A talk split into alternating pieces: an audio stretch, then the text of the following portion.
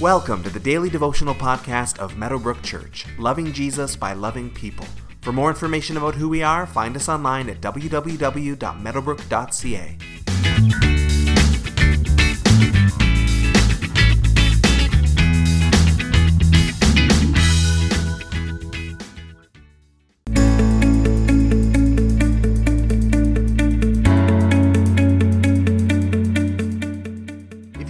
around church for a while, you may know that the word pastor comes from the Latin word for shepherd. The word pastor itself does not appear much in the Bible, but the themes of shepherding by leaders is apparent regularly. Scripture seems to use the terms elder, pastor, and overseer somewhat interchangeably, but the idea of shepherds who oversee the flock of God is really the picture of leadership that Scripture uses. As Paul gives his farewell address to the Ephesian elders or pastors, whatever we want to call them, he charges them with what God has gifted them to do. His address continues in Acts chapter 20, verses 25 through 38, which says, Now I know that none of you among whom I have gone about preaching the kingdom will ever see me again. Therefore, I declare to you today that I am innocent of the blood of any of you, for I have not hesitated to proclaim to you the whole will of God. Keep watch over yourselves and all the flock of which the Holy Spirit has made you overseers.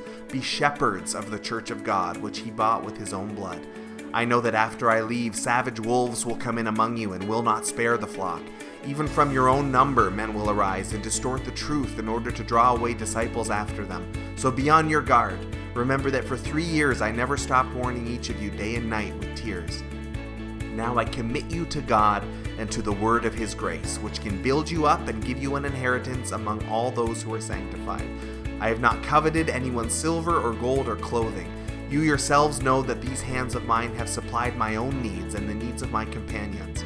In everything I did, I showed you that by this kind of hard work we must help the weak, remembering the words that Jesus himself said, It is more blessed to give than to receive.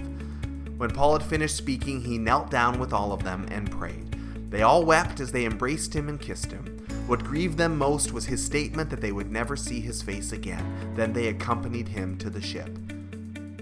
So Paul is heading for Jerusalem, and obviously he suspects that this trip is going to lead to his death. In his farewell address to the Ephesian elders, he reminds them of who they are. They are shepherds, called by God to oversee the flock and protect it, guiding the sheep and keeping the wolves away. It's all imagery of the pastoral role in modern churches, although many churches have pastors be the shepherds and elders serving on a board of directors type role. But it would seem from Acts that the roles were likely one and the same. Pastor and elder seem to be used interchangeably. We can get that partly just from this one passage alone. Paul has a great line in here I commit you to God and to the word of his grace. It's a wonderful blessing and a wonderful prayer, a release of God's best over somebody. I know God is going to take care of you, Paul is saying. I place you in his gracious and capable hands. Paul also notes that he sustained himself financially when he was among them. He didn't depend on the church for his salary, as he sets an example of hard work and also generosity for the poor. We don't see this model used much in church today, and elsewhere, Paul will say that professional ministers should be financially supported by the church. But obviously, he felt that his calling was to give people no excuse of him being in it only for the money.